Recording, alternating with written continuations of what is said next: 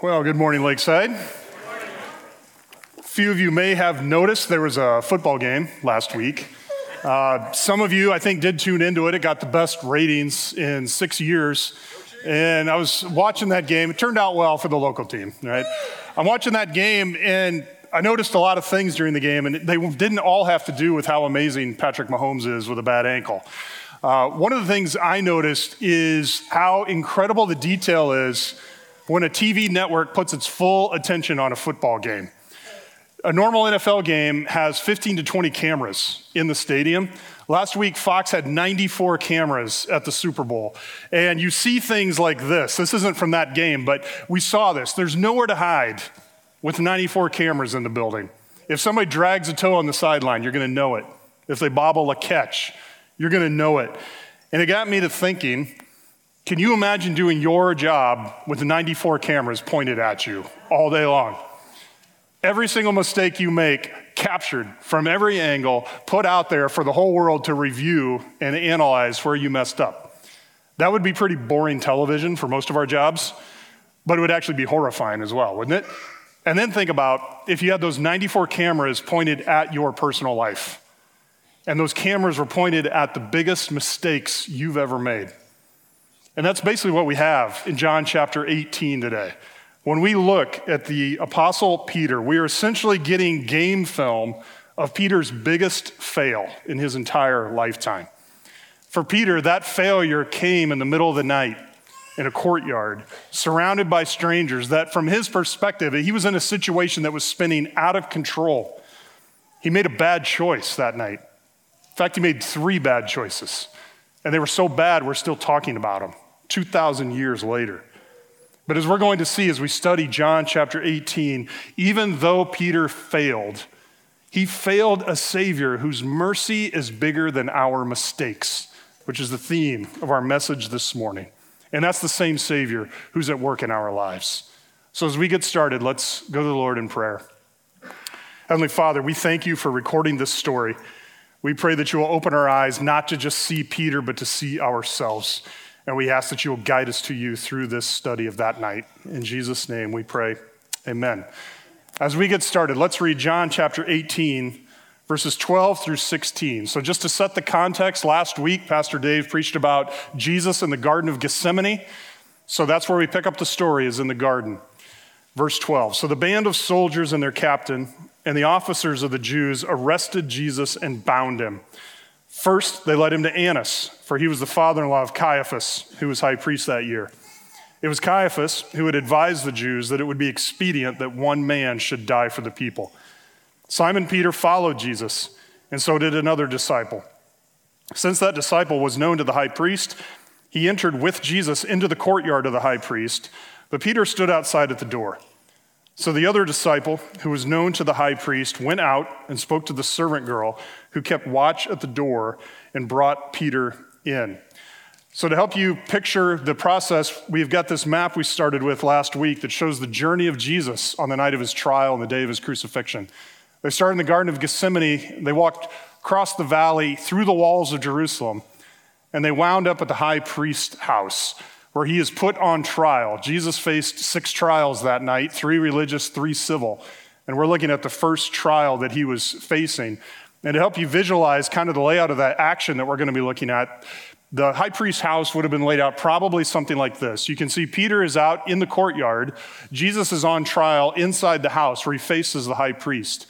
This place is probably packed. There are a lot of people here to see what's going on with Jesus, even though it's the middle of the night. And one key to remember for later is the, there is an open wall between Peter and the inside of the house. It probably has columns, so he can look inside and he can see Jesus going through this trial in front of the religious leaders. Now, one thing we know about Peter is that he was what one sports commentator would call an irrational confidence guy. Irrational confidence guy. And you know irrational confidence guy in your life. In basketball, this is the guy that's 0 for 10, but he still wants the ball. Because he always thinks, I'm about to get hot. Just keep feeding me. I'm, I'm going to come through no matter what my track record says. And that's Peter. We can see it in Mark chapter 14, verses 26 through 29. This takes place in the Garden of Gethsemane, an hour or so earlier for where we're at. Verse 26 of Mark 14. And when they had sung a hymn, they went out to the Mount of Olives. And Jesus said to them, You will all fall away, for it is written, I will strike the shepherd, and the sheep will be scattered. But after I am raised up, I will go before you to Galilee. And then Peter said to him, Even though they all fall away, I will not. So Peter is calling his shot. He's saying, Jesus, I will never fail you. And he does get off to a pretty good start on that promise that night. So Peter has a tendency to run his mouth, but he often is backing it up. Because in the garden that night, when Jesus was threatened, he pulls a sword and he swings at a guy's head, cuts the guy's ear off, and Jesus puts it back. That was not the best plan, but it did show Peter had the guts to defend Jesus in front of armed soldiers. And now in chapter 18, he has snuck his way into the courtyard at the high priest's house after almost every other disciple has run away from Jesus. That's a gutsy move by Peter to follow him into the courtyard. But now we're about to see where Peter's irrational confidence is going to run out. And to be fair to Peter, we really have to put ourselves in his position that night. It's about 1 a.m. in this courtyard. He's huddled around a fire on a cool night in Jerusalem. He, there's a crowd there. He's trying to look nonchalant, he wants to blend in. In our modern setting, he's the guy in the break room at the coffee machine trying not to get noticed, but he's sticking out like a sore thumb because he's dressed in rough clothing. He speaks with a Galilean accent that everyone in Jerusalem can notice. There's no hiding here. And Peter's agitation has to be showing. Why wouldn't it show? His religious leader is on trial for his life. Peter has to be full of nervous energy. And you probably know what's going to happen next. Chapter 18, verse 17. The servant girl at the door said to Peter, You also are not one of that man's disciples, are you? And he said, I am not. The tone of the servant girl's question here in verse 17, it probably sounded like this You're not one of them, too, are you? Have you ever had that kind of question posed to you? More like an accusation? And have you ever felt that warmth creep into your cheeks where you realize, I'm the only one in this room who believes what I believe? Is a lonely island. And that's where Peter was that night in the courtyard. And he got that question in a scenario where if he answers yes, and he says, I am with Jesus, he might die as a result. And then in just three words, Peter breaks that bold promise he had made to Jesus earlier that night. He says, I am not with him. And that's denial number one of the man that he's been following for three years, day and night. Then in verses 19 to 24, the action cuts inside the house. We can see what's going on with Jesus' trial. The high priest then questioned Jesus about his disciples and his teaching. Jesus answered him, I have spoken openly to the world. I have always taught in synagogues and in the temple where all Jews come together. I've said nothing in secret. Why do you ask me? Ask those who have heard me what I said to them. They know what I said. And when he said these things, one of the officers standing by struck Jesus with his hand, saying, Is that how you answer the high priest? Jesus answered him, If what I said is wrong, bear witness about the wrong. But if what I said is right, why do you strike me? Annas then sent him bound to Caiaphas, the high priest. So the sham trial is in high gear inside the house. Nobody has any evidence against Jesus. Jesus is just saying, I've never hid a thing. Go ask anybody what I said. And then the scene cuts back to the courtyard. Verse 25. Now Simon Peter was standing, warming himself. So they said to him, You also are not one of his disciples, are you? He denied it. He said, I am not.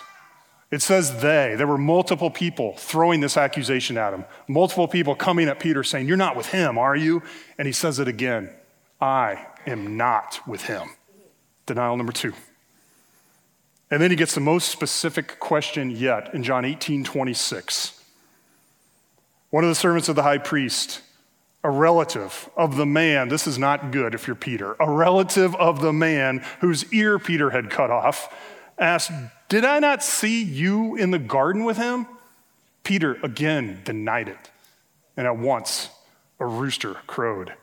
This is getting really personal. This guy says, I recognize you. I just saw you out in the garden with him. I know you were with him. Peter says, I was not with him. And after the third denial, Matthew and Mark both tell us Peter actually cursed and swore afterwards, trying to add street cred. Like, no, I'm not with him. I'll even swear to prove it. Now, put yourself in Peter's position and imagine that chill that ran through his spine because after that third denial, two things happened. Number one, the rooster crowed. And if this were a movie, here's where we would see Peter, and up in the corner, we'd see this video flashback of Jesus talking. Because look what happened. Earlier that night, John chapter 13, Jesus predicted Peter was going to do this. John 13, 36 through 38. Simon Peter said to him, Lord, where are you going? Jesus answered him, Where I'm going, you cannot follow me now, but you will follow me afterward. Peter said to him, Lord, why can I not follow you now? Here's your rational confidence guy. I will lay down my life for you. Jesus answered, Will you? Will you lay down your life for me? Truly, truly, I say to you, the rooster will not crow till you have denied me three times. And now it just happened. Peter just heard the rooster crow, just like Jesus had predicted. So the rooster crows. The second thing that happened, as soon as Peter uttered that third denial, Luke records this part, Luke 22 verses 60 to 62. While he was still speaking, the rooster crowed, and the Lord turned and looked at Peter. Remember, I said it was open between them? Jesus turns and he makes eye contact with Peter. And Peter remembered the saying of the Lord, how he had said to him, Before the rooster crows today, you will deny me three times. And he went out and he wept bitterly. That detail that Luke includes of Jesus looking at Peter it shows Jesus knows everything going on around him. He is inside. He's in the chaos of a trial for his life. He cannot possibly hear anything being said in the courtyard, yet Jesus knows everything happening. And he turns and he looks at Peter, and Peter knows that he knows what he just did. Now, we need to step back and just really marvel at the fact that that story is in the Bible at all. As you probably know, we have four gospels that tell us the story of Jesus' life Matthew, Mark, Luke, and John. They don't always include exactly the same information. They're all accurate, but they often give us different looks at the same event. Some include certain parables, certain miracles, others don't.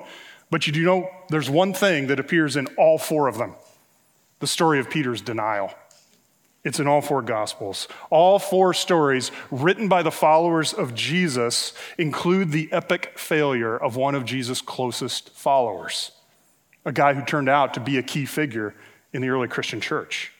And here's an even more amazing detail behind that. The Gospel of Mark, do you know who the Christian early Christians believed gave Mark most of his information? Peter. Peter is the one who told Mark the story of his own denial knowing Mark would write it down. So, why would you include that story?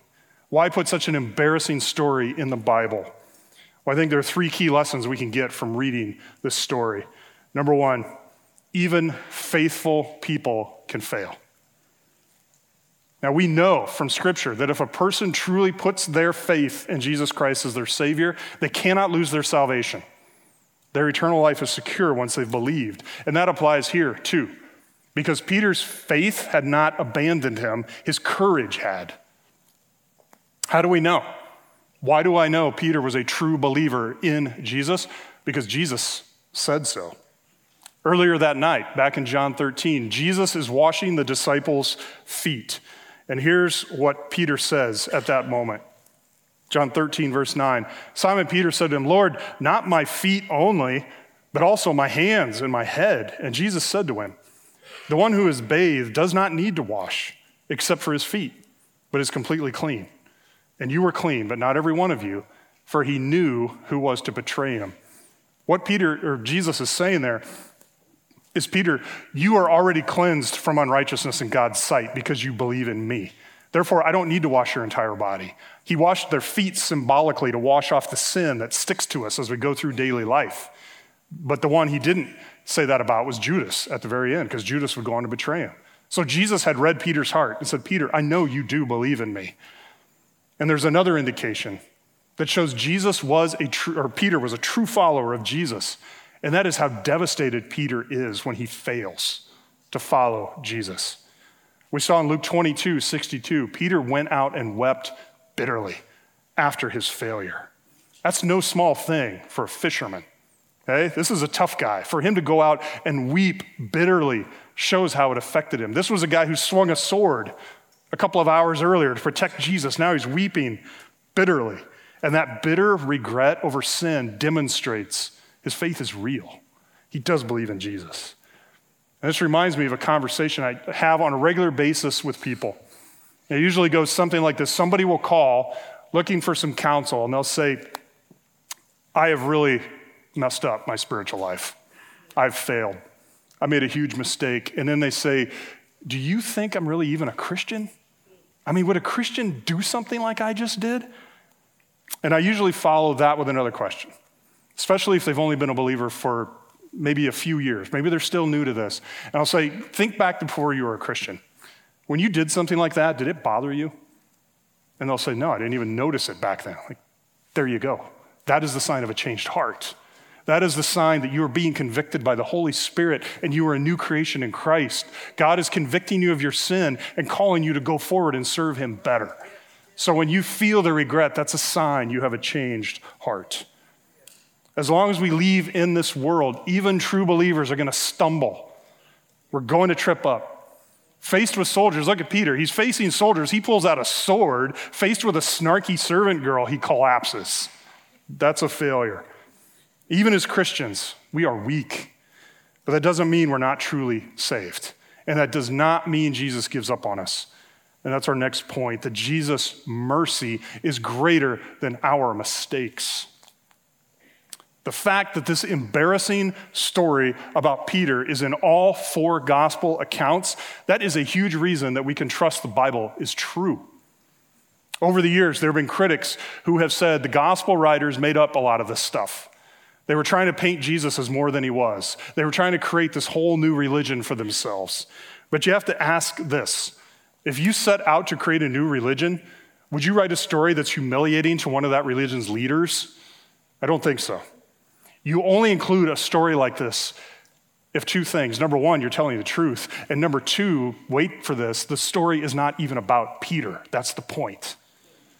One of the things I've been teaching the folks that are in my bridge class right now about how to study the Bible is whatever passage you look at, always ask, what does this teach me about God? So you look at this story of Peter, and we say, what does this teach me about God? And it's obvious. We look at this story about Peter's failure, written by Peter himself through Mark, it's not here to glorify Peter. That's the point. It is here to glorify what Jesus did for Peter. The story is about Jesus. And that applies to every story in the Bible. That applies to every story in your life, including mine. The story is about Jesus. As you look back through your life, it's not about what you've done, good or bad. It's not about your successes or your failures. For a Christian, our resume, our life story is not about how great we are.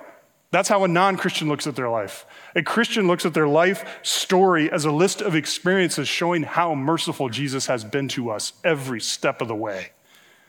Our resume should be a history of the times that Jesus forgave our faults. Our resume should be a history of times that Jesus worked through us to serve other people. I can picture Peter leaning over the writing desk where Mark is writing. he's saying, Mark, make sure you show exactly how badly I messed up, because that'll show just how great Jesus' forgiveness is. He wanted the story told.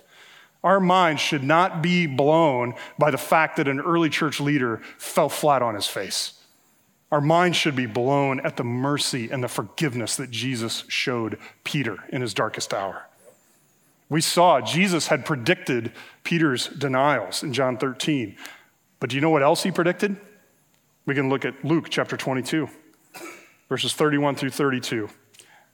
Simon, Simon, this is Jesus talking. Behold, Satan demanded to have you that he may sift you like wheat. That means Satan wants to try you, Peter, see what you're made of.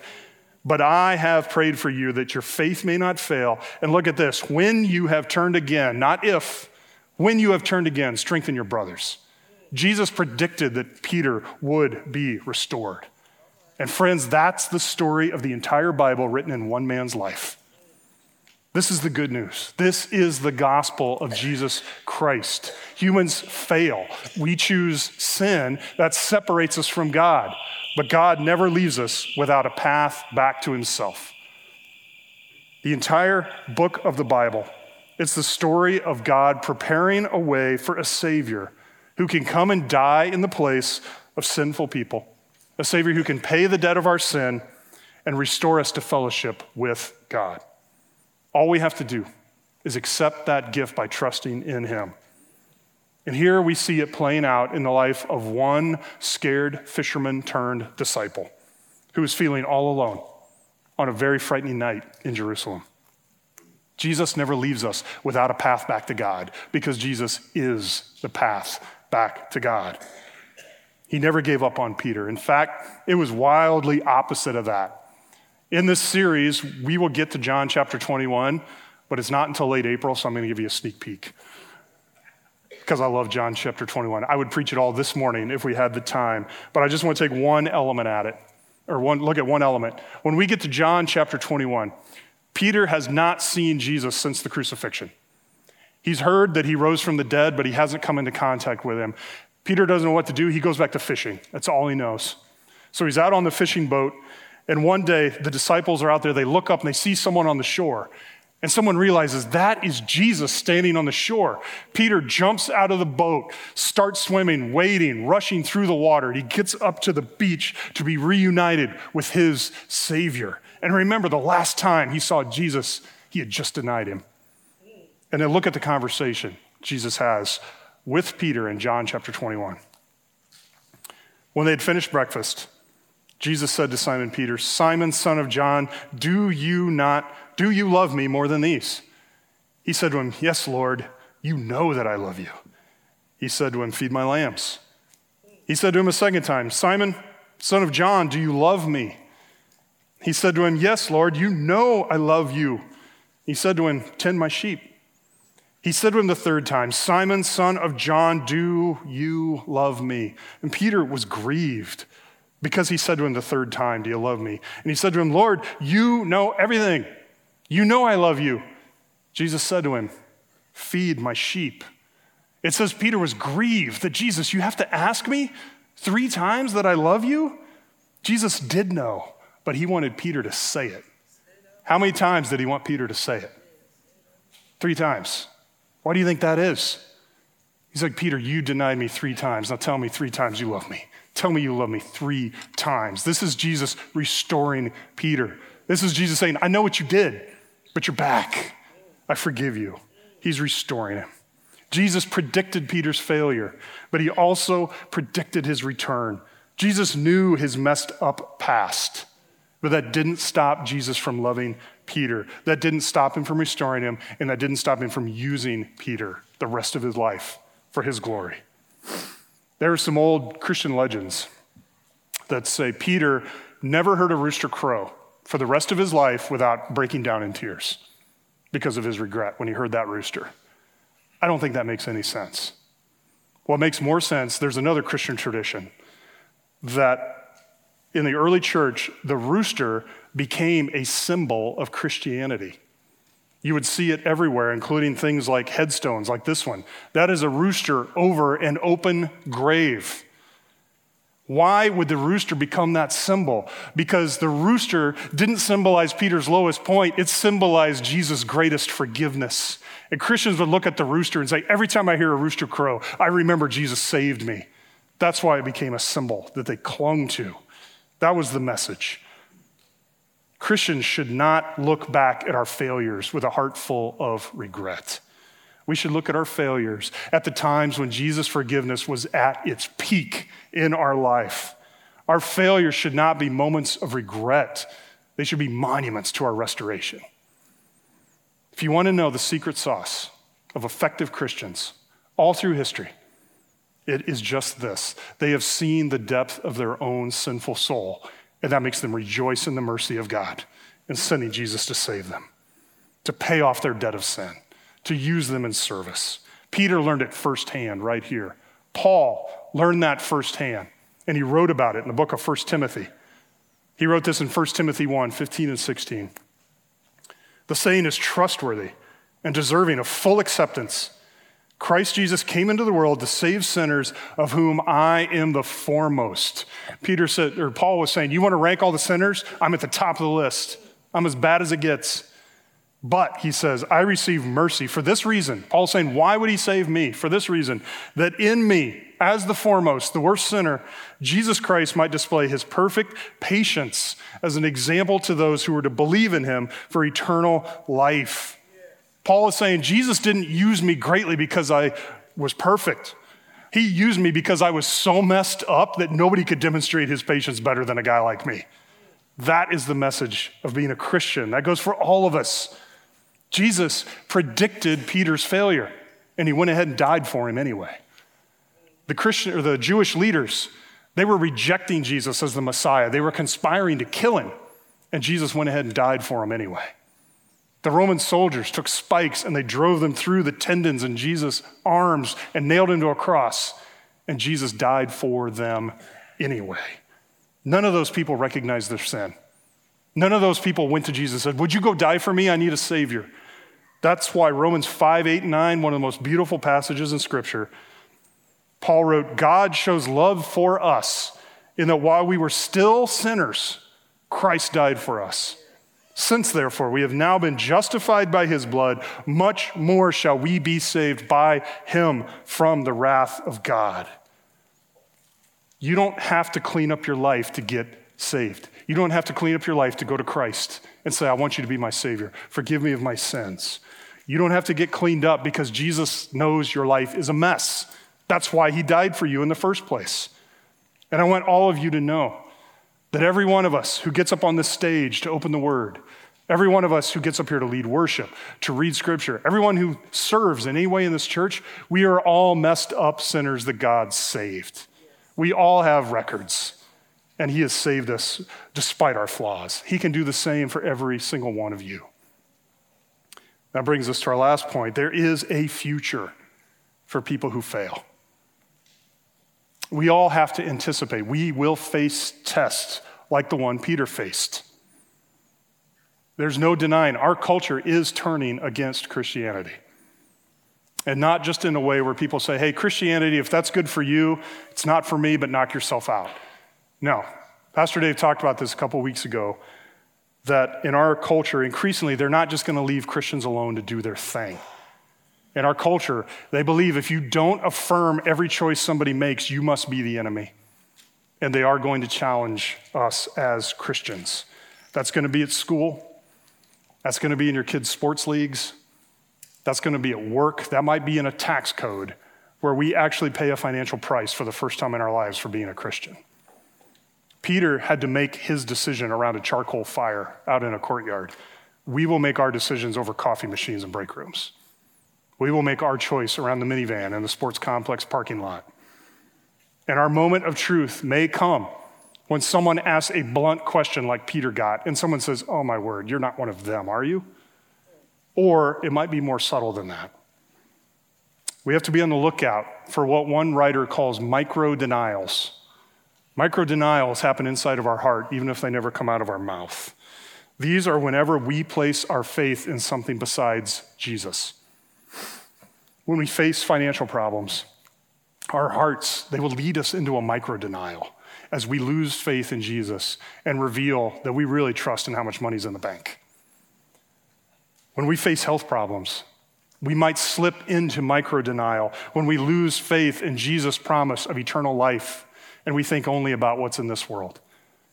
When we're dealing with a marriage problem, it's a micro denial when we think maybe I should just bail rather than trust in God's sovereignty and trust that He uses hard times to make us better people. And maybe, as I gave you some of those examples, maybe you heard a little rooster crow inside your heart. I definitely heard the rooster crow this week as I thought through this.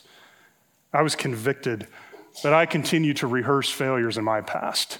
And I think if I could just go back and do it over again, I'd be a better person. And I realize I'm not practicing what I just told all of you to do. I'm not looking at my past and saying, Praise God, He used me despite my messed up past. That is a micro denial of Christ. And sometimes when we get that kind of a wake up call, it can cause us to go and weep bitterly because our faith slipped. If not our faith, our courage at least. But let's say you and I do, we buckle, whether that is verbally or just in our heart. When we buckle under some of the trials that we face, remember this Peter's greatest height of service to Jesus came after his biggest failure. It's after his failure that Peter carries the gospel to all the Gentiles, which is people like you and me. It's after his failure that Peter becomes a leader in the new church. It's after his failure that Peter writes part of the Bible. The scene we just walked through with Peter, that took place in the courtyard of the high priest named Caiaphas. That was not the last time Peter and Caiaphas came head to head. And if you like a good redemption story that comes full circle, check this one out.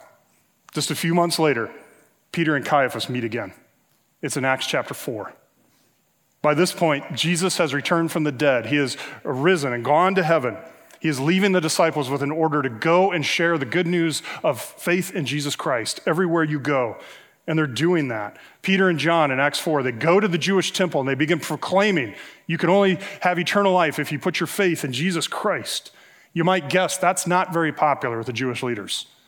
They had just conspired to squelch that message by killing Jesus. And now these guys pop up in the temple preaching about Jesus. So they put Peter and John on trial, a religious trial like the one Jesus faced.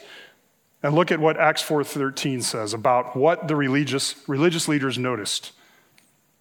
Now, when they saw the boldness of Peter and John and perceived that they were uneducated, common men, they were astonished and they recognized what? They had been with Jesus. Nobody had to ask Peter this time, You're not one of them, are you? It came out of him, it was flowing out of him. They said, That guy's been with Jesus. Look at the way he's acting. Peter was a changed man. He was fearless now in front of the people who terrified him just a few months earlier. And in verse 18, the priests tell him to knock it off, and Peter doubles down. Look what they say. So they called them, and they charged them not to speak or teach at all in the name of Jesus. But Peter and John answered them Whether it is right in the sight of God to listen to you rather than to God, you must judge. For we cannot but speak of what we have seen and heard. Peter messed up big time back in the courtyard. But look where he is now. He is boldly proclaiming the message of Jesus to the people he used to be afraid of. With God, there is always a future for failures like you and me. And I want to tell you, I've seen some of this in action just this week here at Lakeside. I was talking to a young friend of mine who's getting pushed back at school for talking about his faith. He's in the courtyard right now. People saying, You're not one of them, are you? And then I talked to somebody from Lakeside who invited a friend a year ago saved him seats at a service and said, Hey, if you want to join us at church, come on over.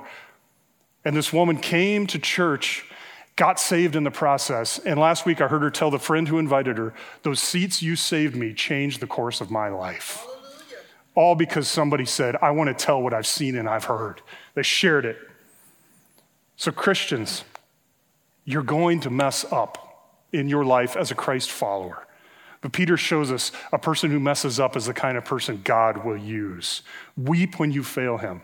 Ask for forgiveness. Then look for where he's pointing you that you can go and serve him better and tell other people about the incredible forgiveness that you have found in Christ Jesus.